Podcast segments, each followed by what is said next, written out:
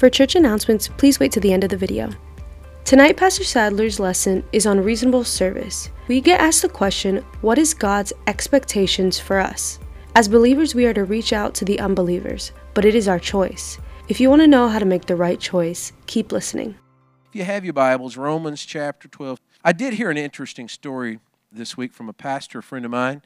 He was asked to speak a long ways away from home, and the church that invited him asked him to bring his wife with him. They wanted her to address the retreat or the services they were having, and and so he brought her, and they have two small dogs. And they had to take the dogs with them. And so, when you travel with two small dogs, you have to stop about every hour and so his wife says, Well, we're going to get to such and such city about this time tonight, and we're going to need a place to stay. So she got on her smartphone and went on Expedia and found a hotel room that would take dogs. They got to the hotel and they found out why this hotel took dogs. It was rough. He said, I literally saw a drug deal going down in the lobby of the hotel. He said they gave us, all hotels now have crossed over to digital keys that you swipe. He said, "No, no, no. This hotel still had the key with the with the plastic placard that if you lost it, it would tell a criminal element exactly which room to break into. You know, it's got the room 304 right. And he said, we got to the room, and what made that worse is there was no deadbolt on the door. The only thing was that key lock. And he said, drug deal in lobby, and I'm tired and we got to have a place for the dogs to sleep. He said, I literally fell asleep with one eye on that door. He said, I fell asleep, and I guess that was in the front of my mind, keeping us safe in a very challenged hotel. And he said, about two o'clock in the morning, he said, I had to get up and go to the restroom. And he said, I'm walking to the restroom in, in the hotel room. And he said, I looked, and would you believe there was a man in his underwear standing in the closet. And he said it was reflex. He coiled up his fist and he hit it as hard as he could. And he shadowed that mirror into tiny little pieces. I'm asking a question. I, am being serious. Who in here has ever got something on their mind and it predisposed you to make assumptions. Who's ever made assumptions? It made your problem worse. By the way, he only had to have four stitches. Four stitches. Okay. Tonight, when we hear Romans 12, verses 1 and 2, we already have assumptions on what the scripture says for just a little bit tonight. We're starting a new series this month, and it comes from the latter part of verse 1 of Romans 12 your reasonable service. Say that with me. Your reasonable service. The very last part says, which is your reasonable service. For the next four, we're going to be looking at what is our reasonable service. Who knows that God has expectations for you? Who thinks you know what God expects of you? Who admits we can be predisposed and see what we expect to see and believe what we want to believe? Am I the only one? We all have a tendency to see what we expect to see, okay? We're going to pray. I'm going to ask you, I need your help tonight. I really feel challenged of God that we allow Him and His Spirit to begin to stretch us. Last month we looked at the Beatitudes affecting our perspective, our attitude towards the things of God. This month I really feel God wants to express His expectations for us. Okay? Expectations. We go to a restaurant, we have certain expectations, don't we? But what is God's expectation for us? Jesus, tonight we thank you for your spirit. We thank you for your wonderful people. And God, even now we thank you for your written word, but God, bring it alive. God, make it more than just words that we memorize and we spout them out by rote, but tonight let them become real and active and powerful. God, let it speak to our hearts and our minds. Let it shape our attitude and our actions tonight, we pray in Jesus' name. And everybody say, Amen. I talked about reasonable service. Julie knows my mind uh, runs towards legal needs. I love uh, a legal precedent. When I oftentimes when I preach, I make a, a point, but then I feel the need to substantiate it with Scripture. Scripture is the law journal, it is the precedent that's already been established. God said, This is my will, this is my way, and you need to adhere to it. Now, who knows that we have laws? We say they're on the books. Have y'all ever seen the book?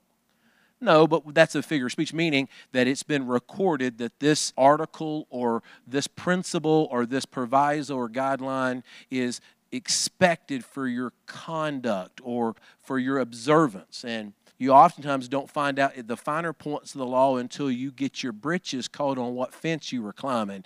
Anybody here have to get a fixer? That's another word for an attorney. When you get into the weeds and you're not sure there's a clear, straight answer, you have to have somebody interpret it for you. But who knows? There are some things that are just reasonably clear to be expected. Anybody here stayed in a hotel? I hope they wasn't selling drugs in the lobby. Anybody been in a hotel? Do you have a reasonable expectation of privacy in your hotel room? The next time you check into a hotel, read the fine print. Do you know that on the fine print where it says sign here and initial here, oftentimes what you're initialing is you're giving the hotel permission to surveil you? Did you know that? That they want to have video cameras in the hallways, on the elevator. Don't be smooching your honey on the elevator because they're watching. Somebody's laughing somewhere because y'all smooching on elevator. You can smooch if you want to. Okay. Do you expect to have a video camera in your hotel room? Okay. The law says you have a reasonable expectation of privacy when you're in a even though it's a public bathroom, it shouldn't be public for everybody to see you in the bathroom. You have a reasonable expectation. Who thinks that's a good thing? Reasonable expectation, okay?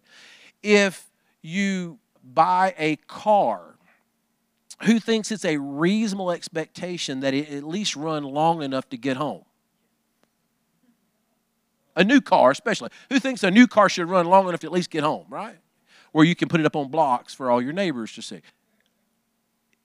Anybody old enough remember the cars made in the 1970s and 1980s, American made cars? And man, they, they just wasn't very good, were they? And uh, they broke down. My parents bought a 77 Fury Brougham Chrysler. It was lemon yellow and it lived up to its color.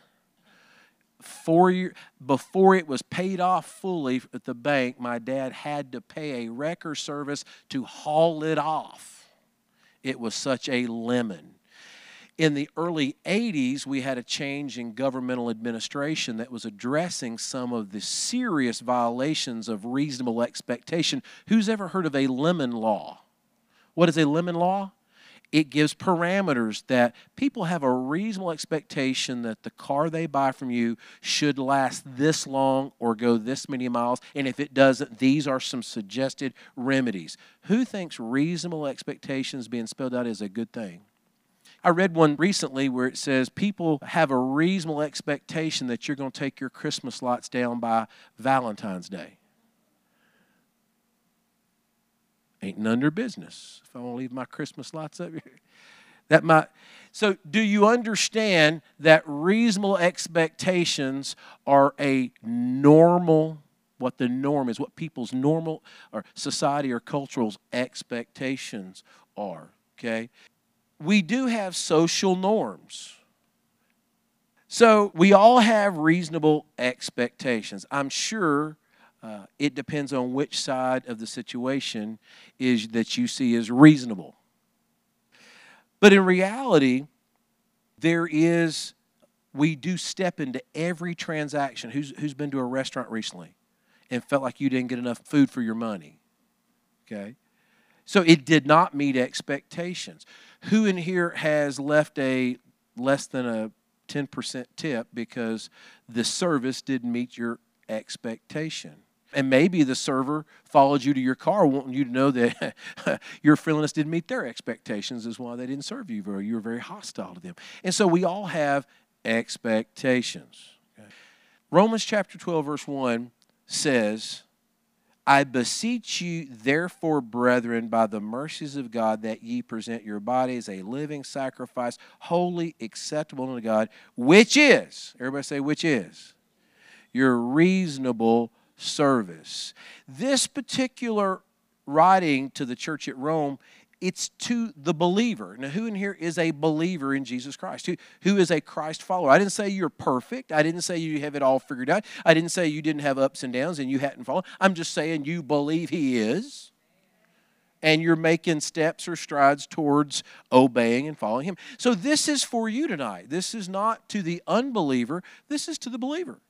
And so that's why it makes it perfect for a Wednesday night Bible study because we don't have a lot of unbelievers that get off work and eat a ham sandwich in the car and fight traffic to get here unless they are a believer. You, you, you've got to be motivated, inspired. You've got to be intentional to be here on Wednesday night. I love to zero in to start with on the word therefore. It gives you an indication what is it there for. And you have to go back in chapter 11 to see that Paul is talking to the people, and I'm going to paraphrase for the sake of time.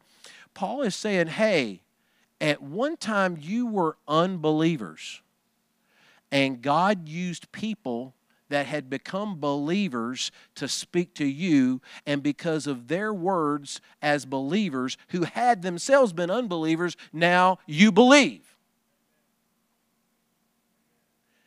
And so God used unbelievers that had become believers to reach more unbelievers. And those unbelievers reached you, and now guess what?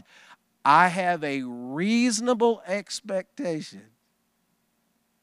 Y'all knew there was going to be a hook in that hunk of meat somewhere, didn't you? You knew I was. And so, because God reached unbelievers and made them believers who had an influence on you, and then uh, you're a believer, God's expecting you to take an example that you were unbelievers, but now you're a believer, and use that to influence somebody else that they might believe. I beseech you, I beg you. In other words, having the revelation that God uses unbelievers becoming believers to reach more unbelievers, he says, I therefore, by the mercies of God. Now, that's a very important phrase.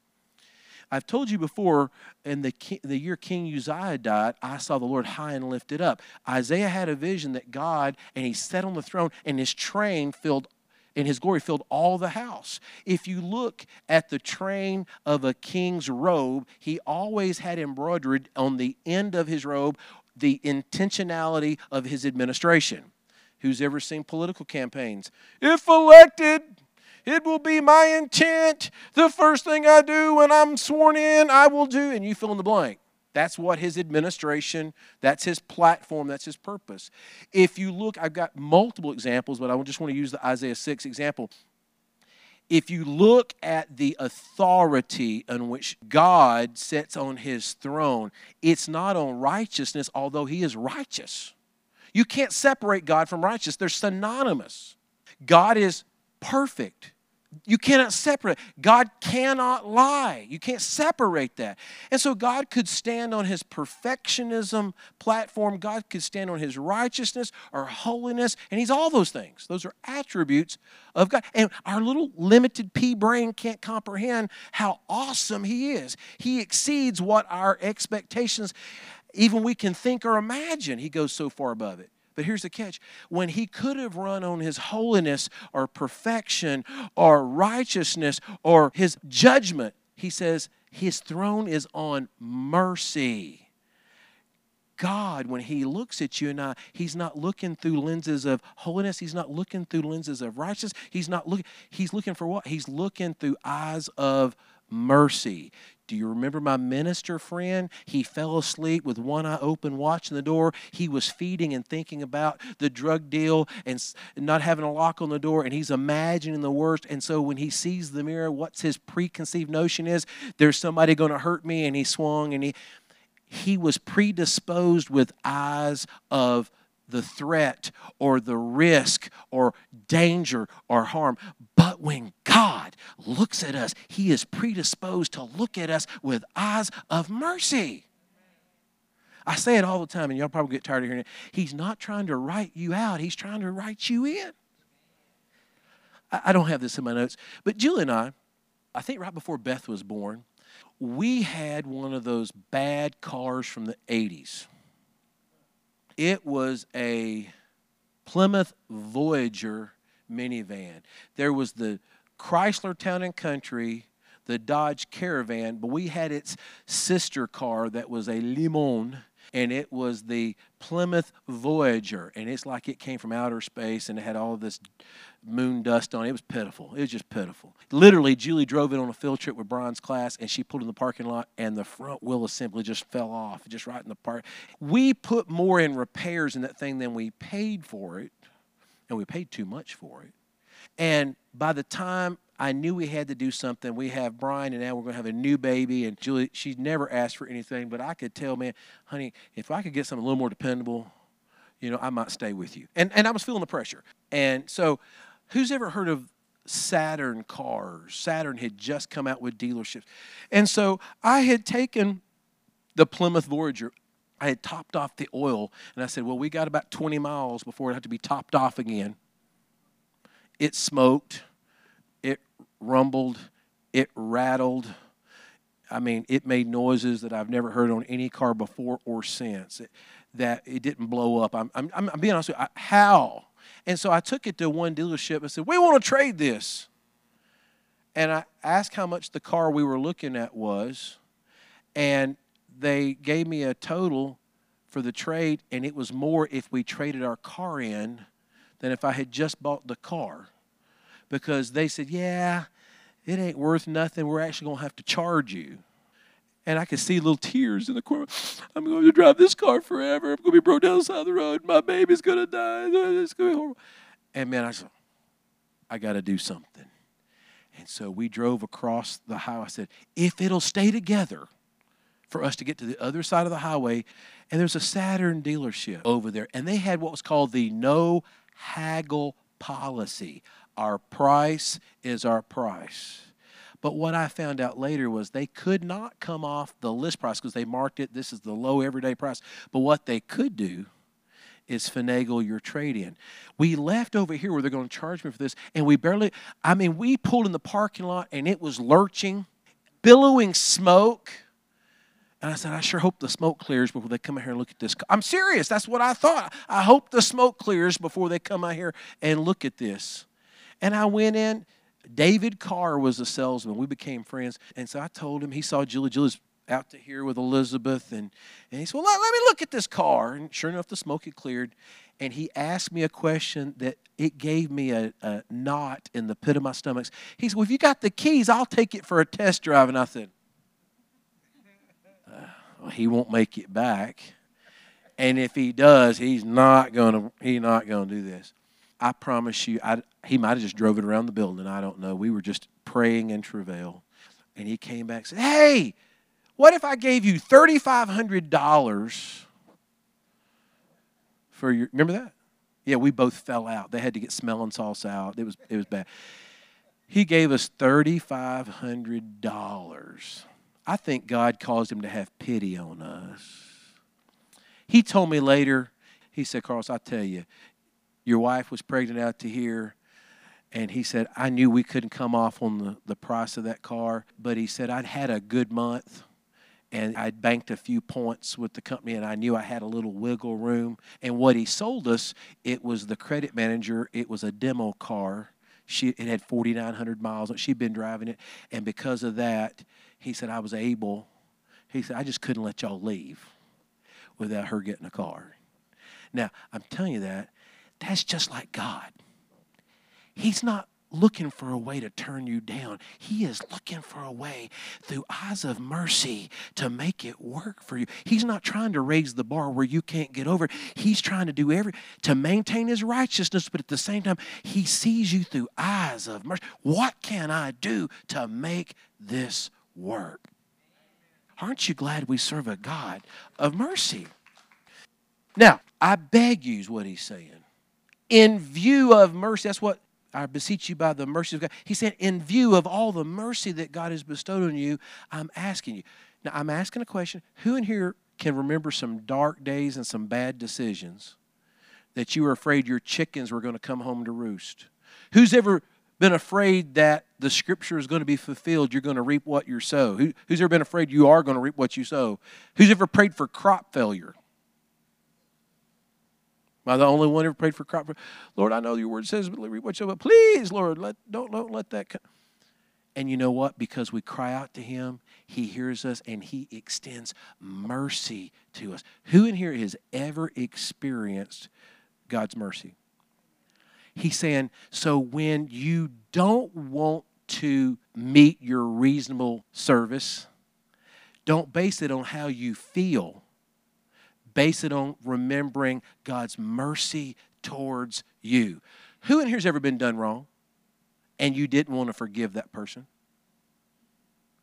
The word says, don't forgive them based on their worthiness it says, Be ye kind one to another, tenderhearted, forgiving one another, even as God for Christ's sake has. Don't base it on them asking for forgiveness or their worthiness. Base it, have you ever experienced God's mercy? So when you extend mercy to somebody else, it's not because they're worth it, because you wasn't worth it when you were lost in uh, trespasses and sin, but God took pity on you. And through eyes of mercy, He saw you in the pig pen squandering all the gifts and talents that He preloaded you with.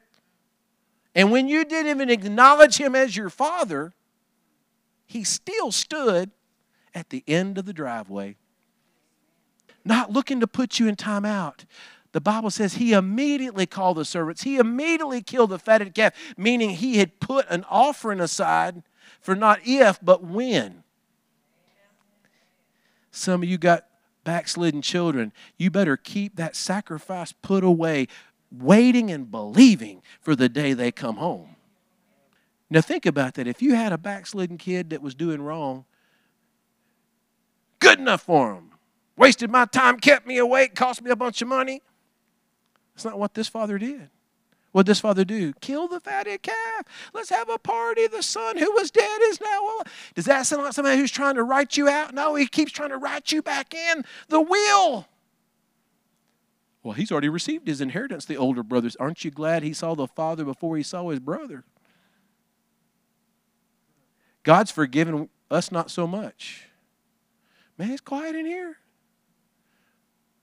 through eyes of mercy. So when you think about God's expectations for you, don't look at it through lenses of how you feel or what they've done or if they're worthy. Always put on your lenses of mercy. Sister Rose, I can't help but notice you've got a pair of glasses on tonight. You're looking right at me. So if I took my little ball peen hammer and laid your little glasses and went smack, smack, shattered the lenses, if she puts them back on, my Lord, Pastor, everything in the church is broken. The ceiling's broken, the floor's broken, the chairs are broken, Angie's broken. Right? Everything's broken. Is everything broken? What's broken? You ever met a critical spirit person comes into church, they can't pay a compliment, they always see the flaws. It's because they're looking through broken lenses.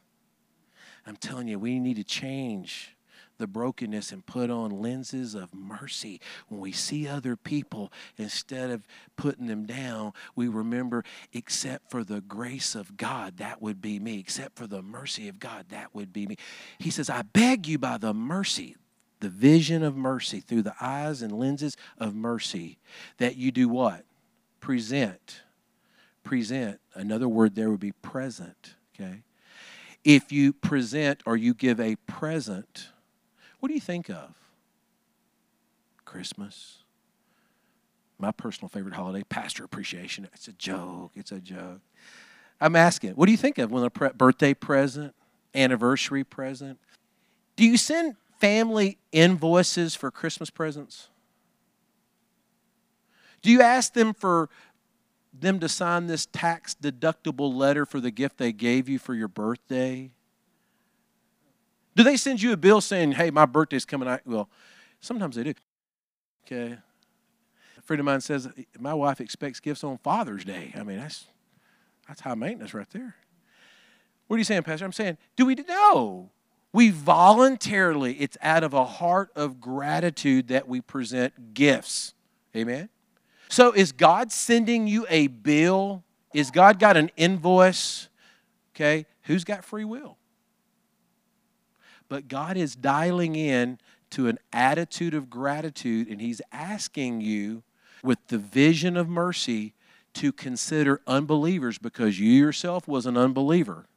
And he's asking you now as a believer what unbeliever, that's what all of chapter 11 is about, is believers reaching unbelievers. And now the former unbelievers that are now believers reaching what? More unbelievers. He says, I'm asking you to put on the vision of mercy and present. God's not going to take it from you. God's not going to, well, if God wants me to reach my neighbor or my coworker, he's going to have to make me, he's not going to do it. It's a choice. Somebody asked me, said, Pastor, what is what is offerings? I, I kind of know what tithe is, but what's offering? Offering is anything above tithe that you choose to give. Okay? If we send you an invoice, you're not giving offerings, you're paying a debt. Offerings are out of an attitude of gratitude, out of appreciation. You have a desire, a compulsion, overwhelming sensation to give. And so this here is who in here is thankful for where you're at versus where you were. And so, just as you give monetarily to propagate the gospel to out of a heart of gratitude to minister to the needs of others, God is also expecting you to give yourself. Give yourself. I cannot tell you the people that formerly had only been monetary givers, and they said, "Well, I give it such a, a an extreme amount that it compensates." for my lack of participation. Let me ask you a question. Who in here has either had or known children that had non custodial parents? You know anybody that's got divorced parents? And so the non day to day parent, the, the one that has just weekends or vacation visitation, oftentimes they try to compensate for the lack of time with what? money and gifts, trips to Hawaii or to theme parks or new cars. And it makes them feel better, but what does it do for the relationship between that child and that parent? Does it make it better and stronger? No. There is no substitute for the time shared between a parent and a child there is no substitute between you spending time with your Heavenly Father. No substitute. And so when we look at this passage, he says, present yourself. You know, give yourself. It's easy to buy a gift, especially with Amazon, with you know, free shipping. Hey, hit three buttons. Hey, I barely even thought about you. Boom, happy birthday. Yay.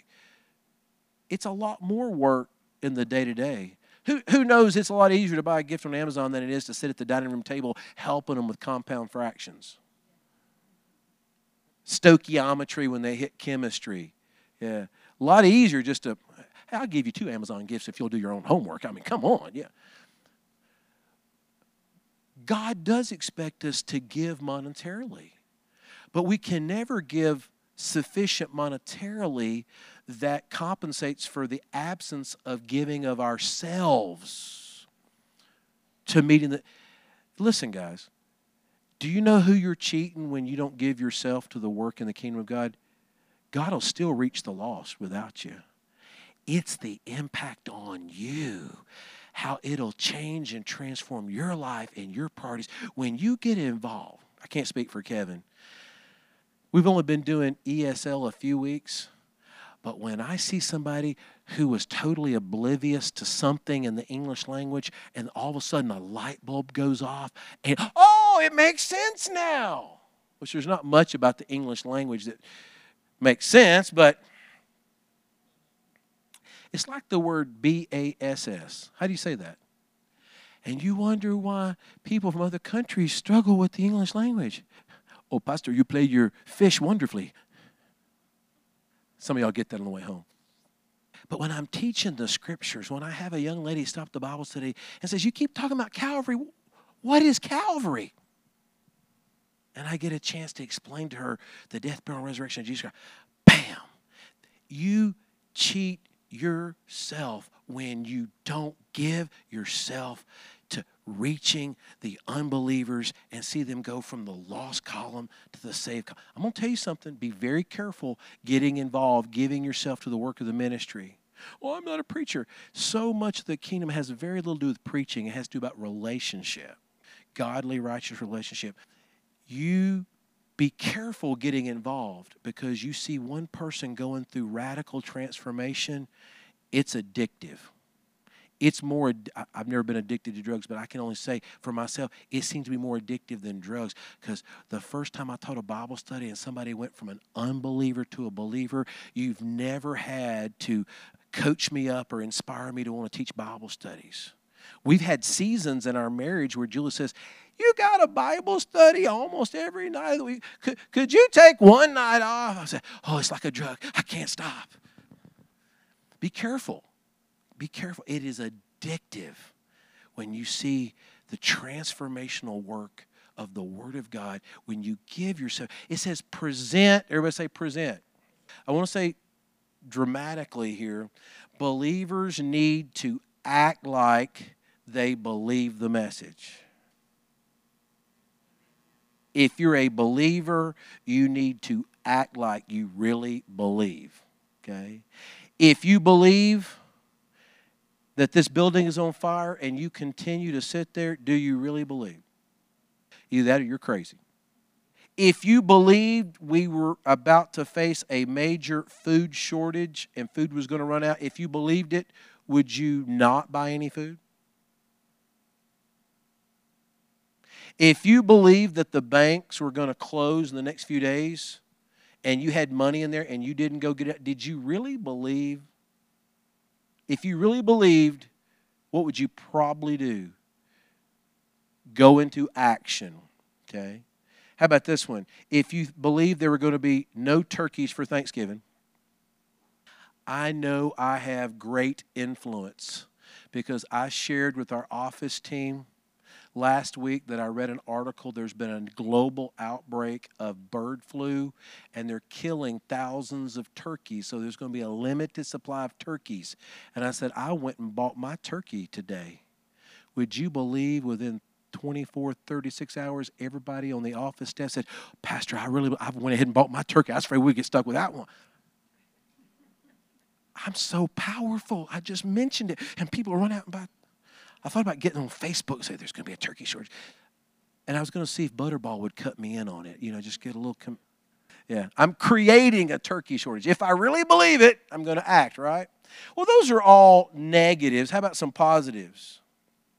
If you believe Jesus is coming again, would your actions show it?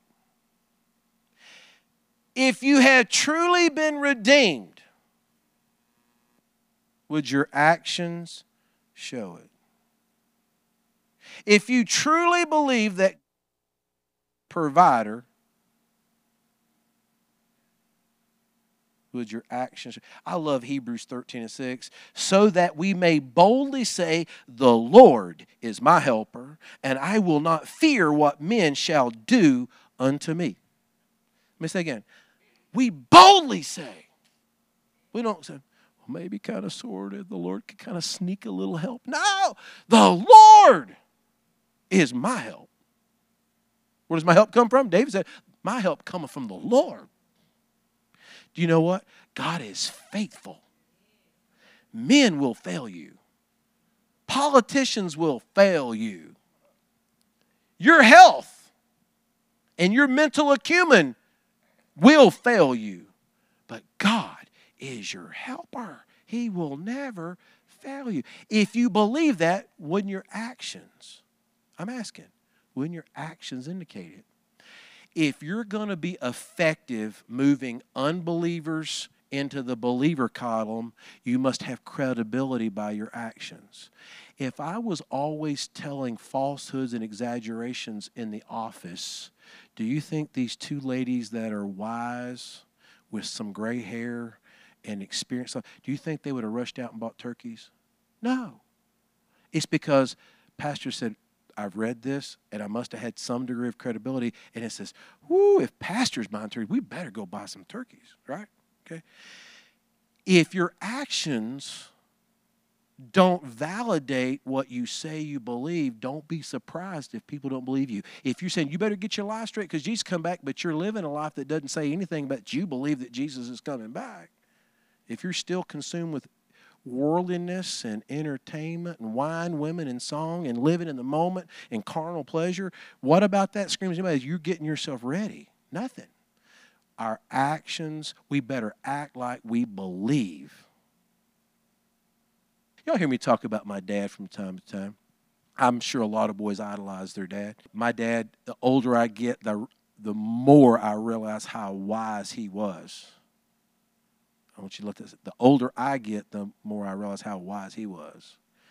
And I just believe, if my dad said it, I remember the first time I perceived that my dad lied to me.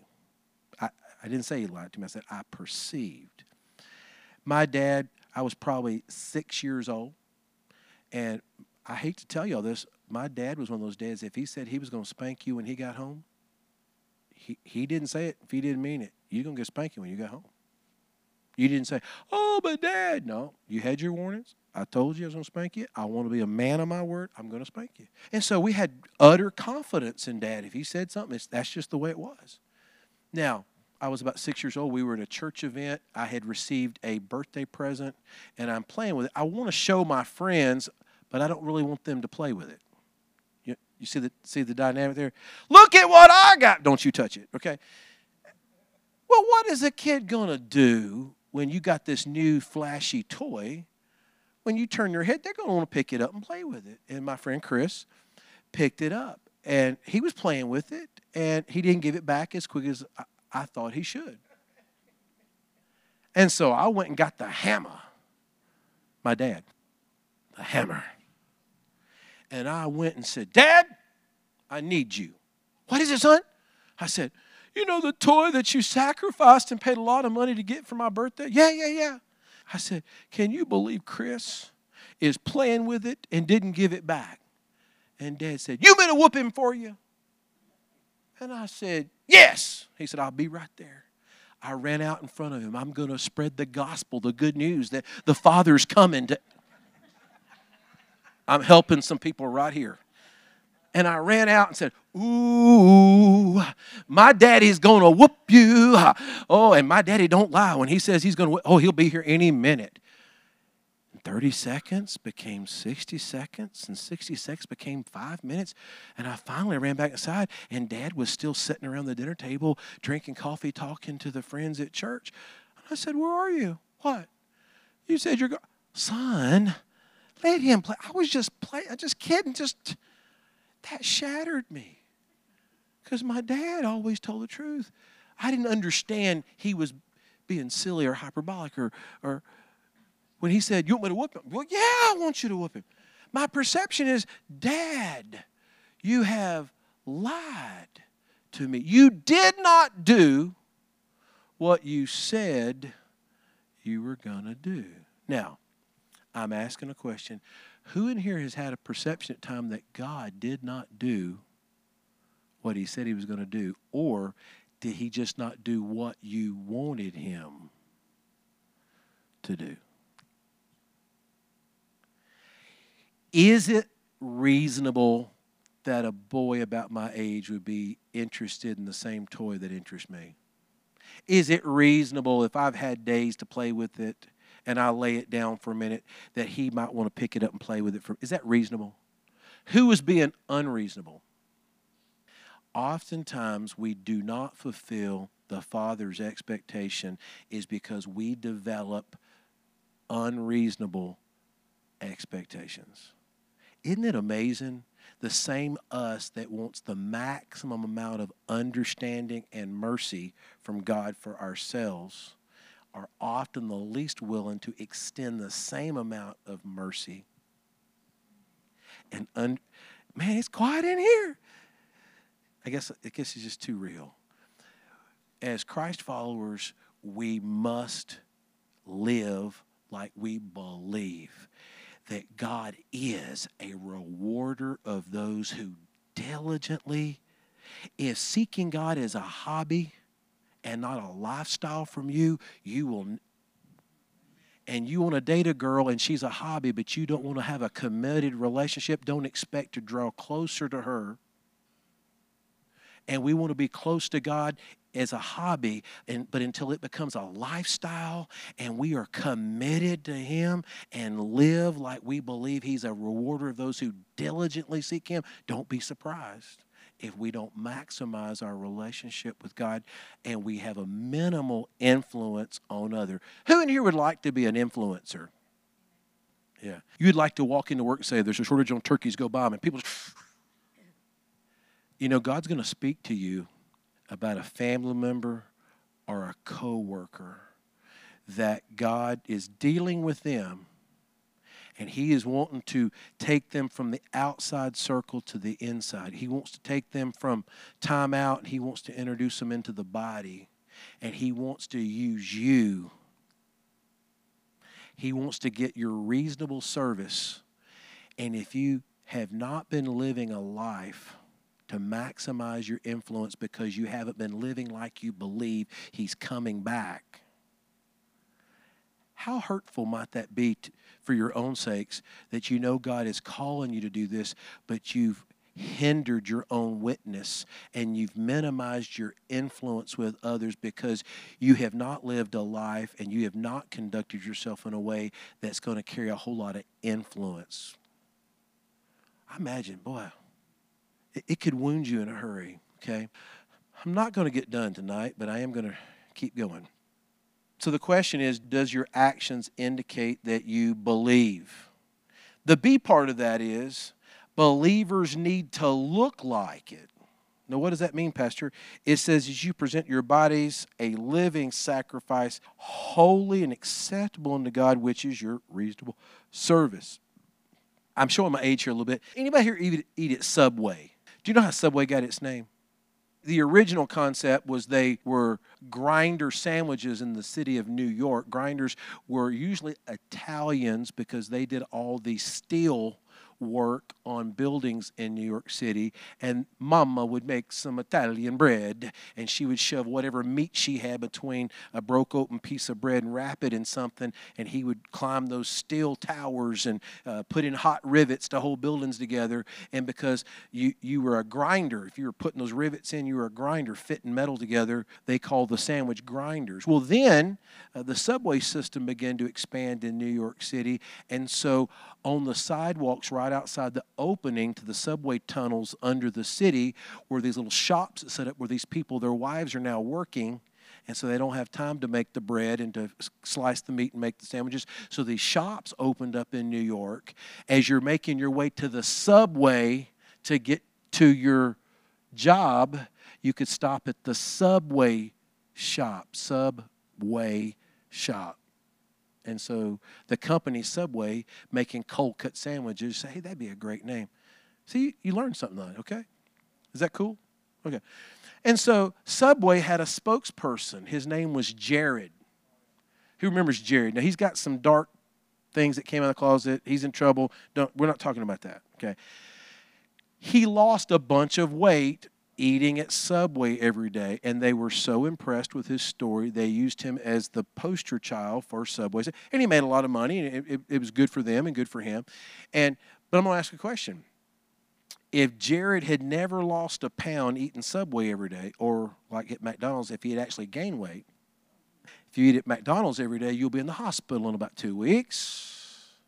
Don't worry, you'll look beautiful at your funeral because all those preservatives, you'll just look great, okay? So he lost all this weight eating at Subway. He became the spokesperson. Okay, so he exemplified the positive attributes of the product they were providing. Now, who in here is glad that you're not who you used to be? You used to have potty mouth. You used to have a bad attitude. You used to uh, drink and cuss and all manner of evil. But isn't God good? That, that he doesn't just say, hey, become a follower. If you'll follow me, I'll transform you from what you were into what you can be. God, God's in the transformation business. If you don't believe it, look at verse 2. He'll transform you if you'll let him. Now, catch this. So, Jared's the spokesperson because of the perceived benefits of consuming this product. As Christ followers, we better look like it. We better look like it. If Jared did not look healthy, would he be the right spokesperson for the product? If we don't look like somebody who looks liberated in our right mind with, with color in our cheeks and with a little flesh on our if we look like we've been smoking crack and sleeping in our car, are we going to be a magnet for oh be like me? Ah. No. Get away from me, creepy old man. Nah. Now, if I had a bottle of isopropyl alcohol here and a bottle of water here, which one would you want? The water. Okay. What if I turned my back and poured into a clear glass cup, but you didn't know which one I poured out of? Can you tell by looking the difference between alcohol and water? Can you tell by looking? You can't tell by looking.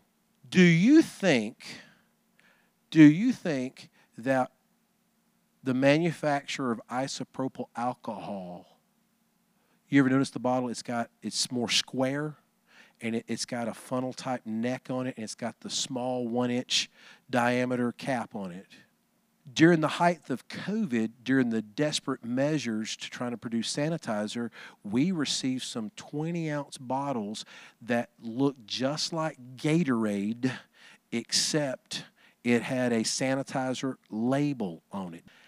And we had some people almost drink it because the container looked so much like a Gatorade bottle, they just assumed it was Gatorade. I talked to the people who gave that to us. They recalled them all because they had several people that did get a swig. Now they spit it out, but they had the alcohol in their mouth. Isopropyl alcohol is poison. Okay.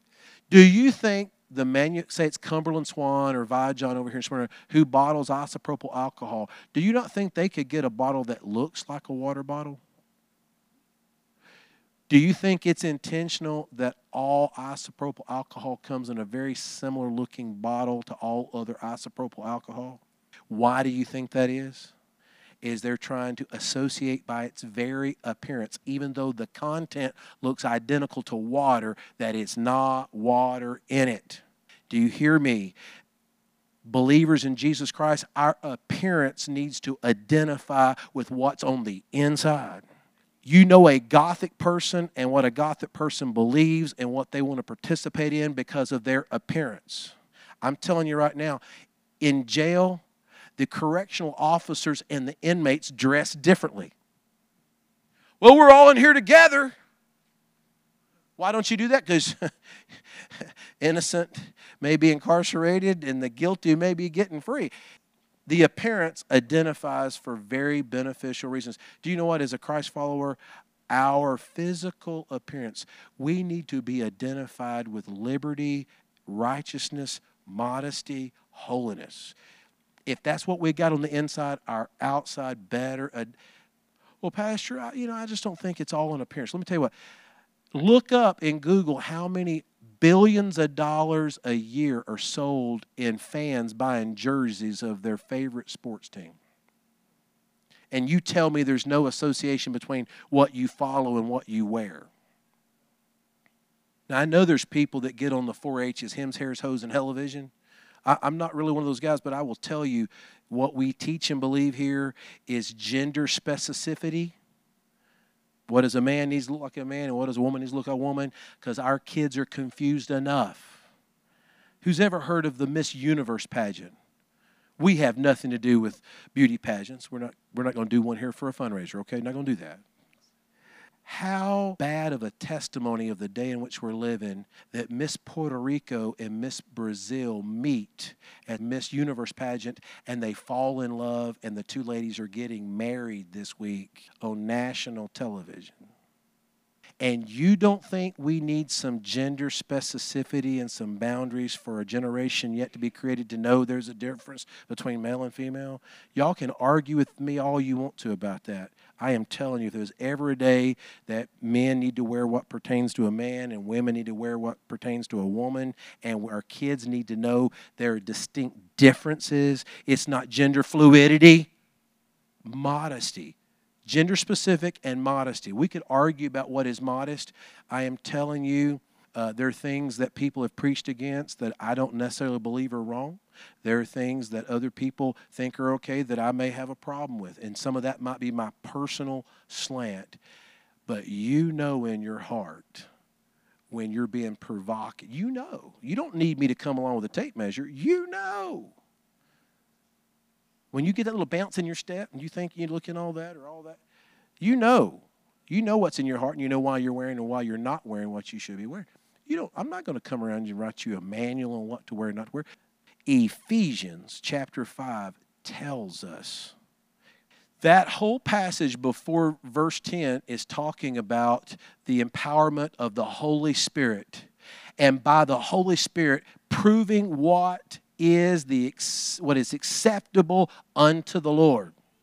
We can argue about is this okay or this is not okay. And I know First Peter 3 and 3 talks about women shouldn't adorn themselves with jewelry and shouldn't this.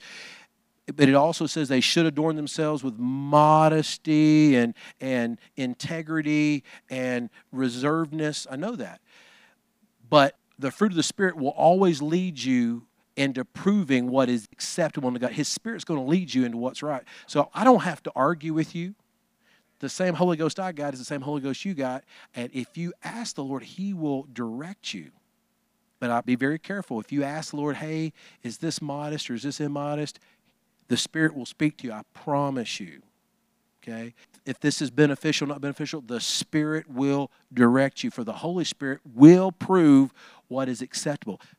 I beseech you, therefore, brother, by the mercy of God, that you present your body as a living sacrifice, holy and what? Acceptable acceptable. Anybody here made a bill payment online? Am I the only one that gets uber nervous? Maybe you do too.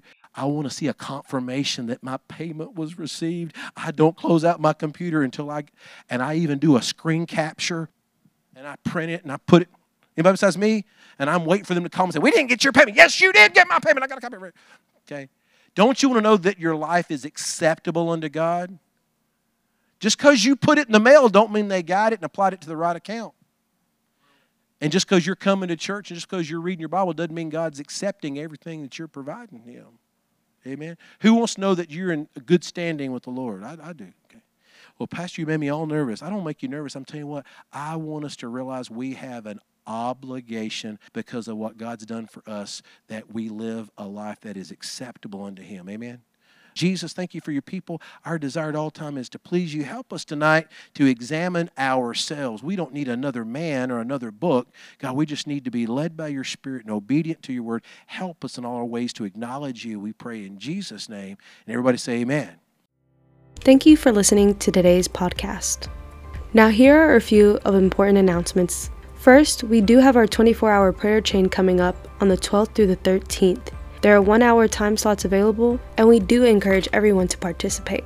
Also, November 20th, our praise gathering and meal, where we will be celebrating Thanksgiving together as a church family.